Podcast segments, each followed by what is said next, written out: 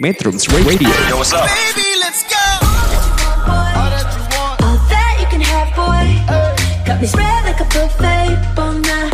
Now they always say congratulations. Come and strip that down for me. I'm on my way. Girl, come and strip that down for me. Yeah, yeah, yeah, yeah. Metrums Radio, media terintegrasi kaum muda. Siapa di sini yang ngerasa kalau lu itu pendiam? Hai guys, Assalamualaikum warahmatullahi wabarakatuh. Yang belum kenal gue, kenalin Nama gue Hanifah Almadaniah Ini adalah podcast pertama gue Di podcast ini, gue akan cerita tentang suka duka jadi orang pendiam. Ya, gue ngerasa kalau gue pendiam. Semoga podcast ini bisa nemenin kegabutan kalian ya Gak ada yang salah sih sama orang yang pendiam. Tapi kita sadar kalau jadi orang pendiam punya suka dukanya sendiri. Yang pertama, kita tuh sering dapat asumsi negatif dari orang. Buat orang yang pendiam, dapat asumsi negatif dari orang ya udah hal yang biasa. Kayak first impression mereka ke kita, dikira kita sombong, cuek, jutek, dikira kita lagi bad mood atau lagi gak enak badan. Padahal kan enggak, pernah tuh gue main TOD sama temen gue gue nanya mereka first impression mereka ke gue dan mereka bilang gue jutek. Terus gue tanya lagi.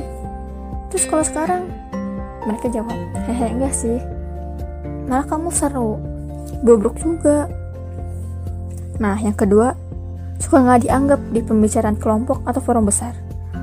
Orang yang diem bukan berarti kita gak suka ngobrol Cuman biasanya kita lebih seneng ngobrol di kelompok kecil. Kayak cuman kedua orang, tiga orang. Tapi kalau di forum besar gitu, kita lebih suka ngamatin dan cuma ngomong kalau seperlunya aja. Nah ini nih yang ngebuat kita yang diem jadi suka nggak dianggap atau bahkan dilupain. Nah yang ketiga ini susah jadi pemimpin. Kalau kita punya kemauan buat jadi pemimpin, sifat ini bakal jadi berat buat kita. Tadi kan udah disebut di awal, kalau orang yang pendiam, dapat asumsi dari orang kalau kita tuh sombong atau cuek. Bisa bikin kita jadi dipandang orang yang gak cocok jadi pemimpin.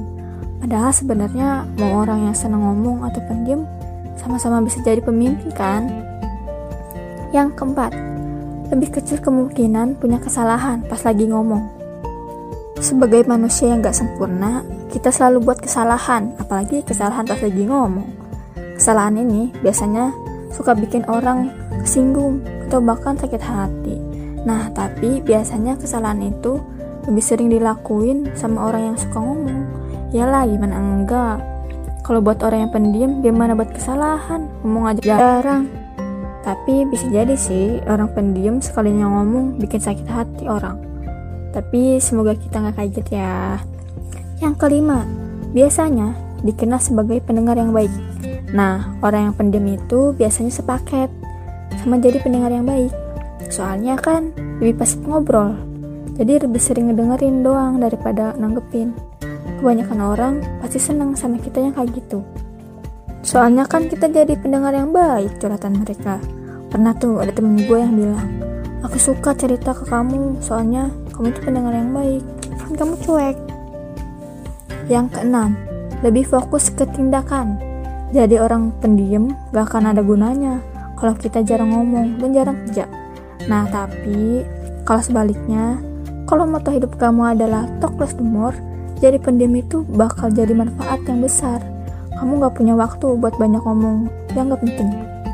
Tapi fokus ngelakuin hal yang penting. Nah, sikap yang kayak gini bakal lebih gampang buat meraih cita-cita kita. Ya, ngomong juga penting. Tapi kalau sekedar omdo, omong doang apa gunanya kan? Mana nih di antara enam ini yang kamu banget? Kalau gue sih semuanya. Mungkin itu aja sih yang bisa gue ceritain. Semoga kalian suka ya. Dadah, Assalamualaikum warahmatullahi wabarakatuh. Metrums Radio, I can't get enough. media terintegrasi kaum muda.